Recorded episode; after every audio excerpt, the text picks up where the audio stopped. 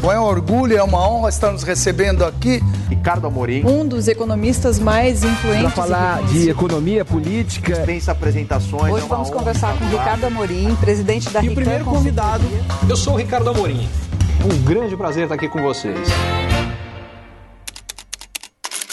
Eu estou, em geral, otimista com as perspectivas da economia brasileira. Em geral, acho que a equipe econômica tem feito um belíssimo trabalho. A reforma tributária é onde eu sou mais pessimista e onde eu não gosto uh, da proposta enviada pelo, pela equipe do governo. Uh, e vou explicar por quê. Para começo de conversa, uh, eu acho que a gente está. É, a, a, sequência que o governo quer colocar as coisas em votação está errada. O que, que eu quero dizer com isso aqui? A primeira coisa que o Brasil deveria fazer, antes de fazer a reforma tributária, é reduzir os gastos públicos com uma boa e agressiva reforma administrativa. Por que isso? Se a gente não fizer isso, a gente vai acabar com uma reforma tributária que vai aumentar a carga tributária no Brasil, vai aumentar impostos, que é o contrário do que a gente precisa. A gente deveria diminuir impostos, idealmente, ou no mínimo dos mínimos manter estáveis. Mas como por conta da pandemia os gastos públicos cresceram muito, das duas uma, ou a gente corta outros gastos públicos, que é para isso que a reforma administrativa serve, ou os impostos vão crescer. E a gente não precisa de mais imposto. É, para pegar um exemplo recente, quer dizer, a decisão da Ford de sair do Brasil é um sinal, é, quando a gente vai ver por que, que isso aconteceu, porque o negócio não era lucrativo. Por que, que não era lucrativo? Porque não tinha escala suficiente e não tinha escala suficiente, diga-se passagem, porque o Brasil não tem capacidade exportadora. Por que, que ele não tem? Porque produzir no Brasil é caro demais. Por que, que produzir no Brasil é caro demais? Razão número um, imposto. Quando a gente olha do ponto de vista do setor automotivo, a nossa competitividade é baixíssima. E diga-se de passagem, essa reforma tributária não resolve o principal problema que a gente tem. Por que, que em produtos de cadeia de produção longa, como é o caso é, do setor automotivo, é, o custo de produção no Brasil é muito mais alto do que no resto do mundo? Porque a gente tem um monte de imposto que ele incide é, em cascata, então em cada é, etapa seguinte, ele vai incidindo é, em cima, inclusive do imposto que foi pago antes, que é a nova base de, de, de, valor do produto, que é onde é calculado o imposto, e isso leva que, quando a cadeia é longa, como é o caso do automotivo, a gente fica completamente não competitivo. O que, que o governo fez para resolver isso aqui? Ele veio com uma proposta de reforma que, para compensar o fato de que ele é, vai tornar o imposto, e ele só fez isso com dois, diga-se passagem, né? Ele deveria ter feito isso com uh, PIS, COFINS, IPI e ICMS. Só que IPI e, e, e perdão, é, IPI e ICMS ficaram de fora. Então ele fez só com PIS e COFINS. E para compensar uh, essa não cumulatividade, ele jogou a alíquota lá para cima. Para ser específico, se você for pegar setores que trabalham com regime de lucro presumido, a soma dos dois dá 3,65%. Uh, eh, agora vai para 12%.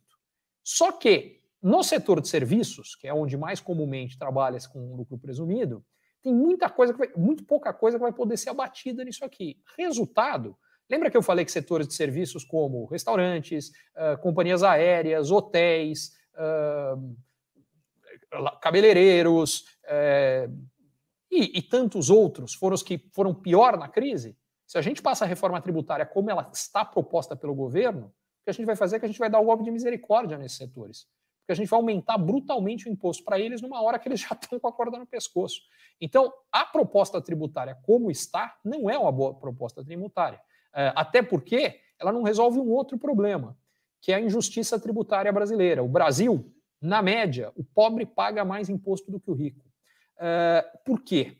Porque no Brasil, o imposto é, de renda é relativamente baixo enquanto que o imposto sobre consumo é muito alto. O que, que acontece? O cara que ganha muito pouco, tudo que ele ganha vira consumo, ele não consegue poupar nada. Então ele paga não só imposto de renda, quando ele tem o mínimo para pagar imposto de renda, mas ele paga o imposto sobre consumo em todos os produtos que ele consome.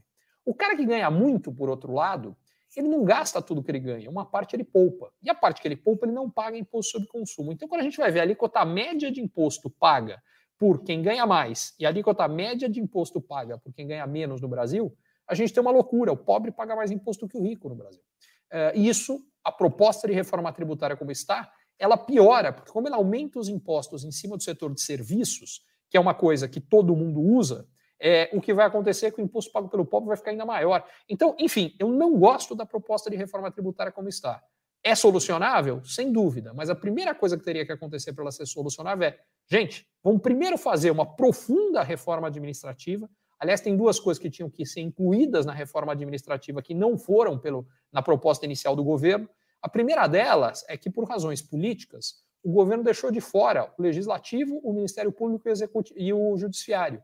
Ele não quis uh, incomodar estes grupos por uma série de questões, Uh, e o resultado prático é que ele criou uma tremenda injustiça, porque por que, que vale para os outros e não vale para esses grupos? Até porque esses grupos já são os que têm salários mais altos dentro do setor público brasileiro. A segunda injustiça é que ele só fez a reforma como proposta, ela só vai valer para os novos entrantes, ela não vale para quem já está no setor público, só vai valer para novos funcionários públicos contratados depois da aprovação da reforma. E com essas duas medidas, ele reduz brutalmente o impacto fiscal que a reforma administrativa pode ter, o quanto seria economizado e o quanto se liberaria para não ter aumento do imposto na reforma tributária. Mas mesmo como está, só para vocês terem uma ideia do tamanho disso aqui, mesmo a proposta deixando de fora legislativo, judiciário, Ministério Público e só valendo para quem for contratado depois, a estimativa é que essa proposta como está geraria economias de 8, mais de 800 bilhões de reais em 10 anos e mais de uh, 2 trilhões de reais em 20 anos. Uh, se a gente fizer o que eu falei, então, mais do que dobra o total dessa, dessa economia, e aí a gente vai conseguir fazer a reforma tributária que a gente realmente precisa.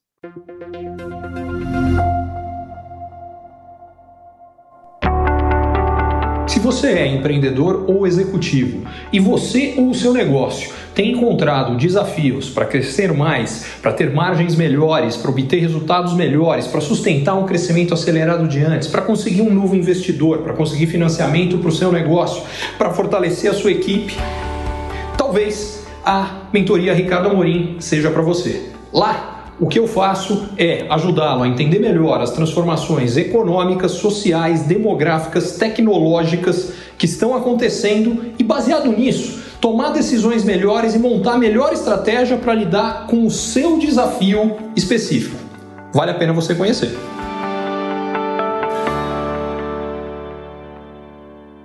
Curtiu esse conteúdo? Assine para receber quando cada um dos próximos for publicado.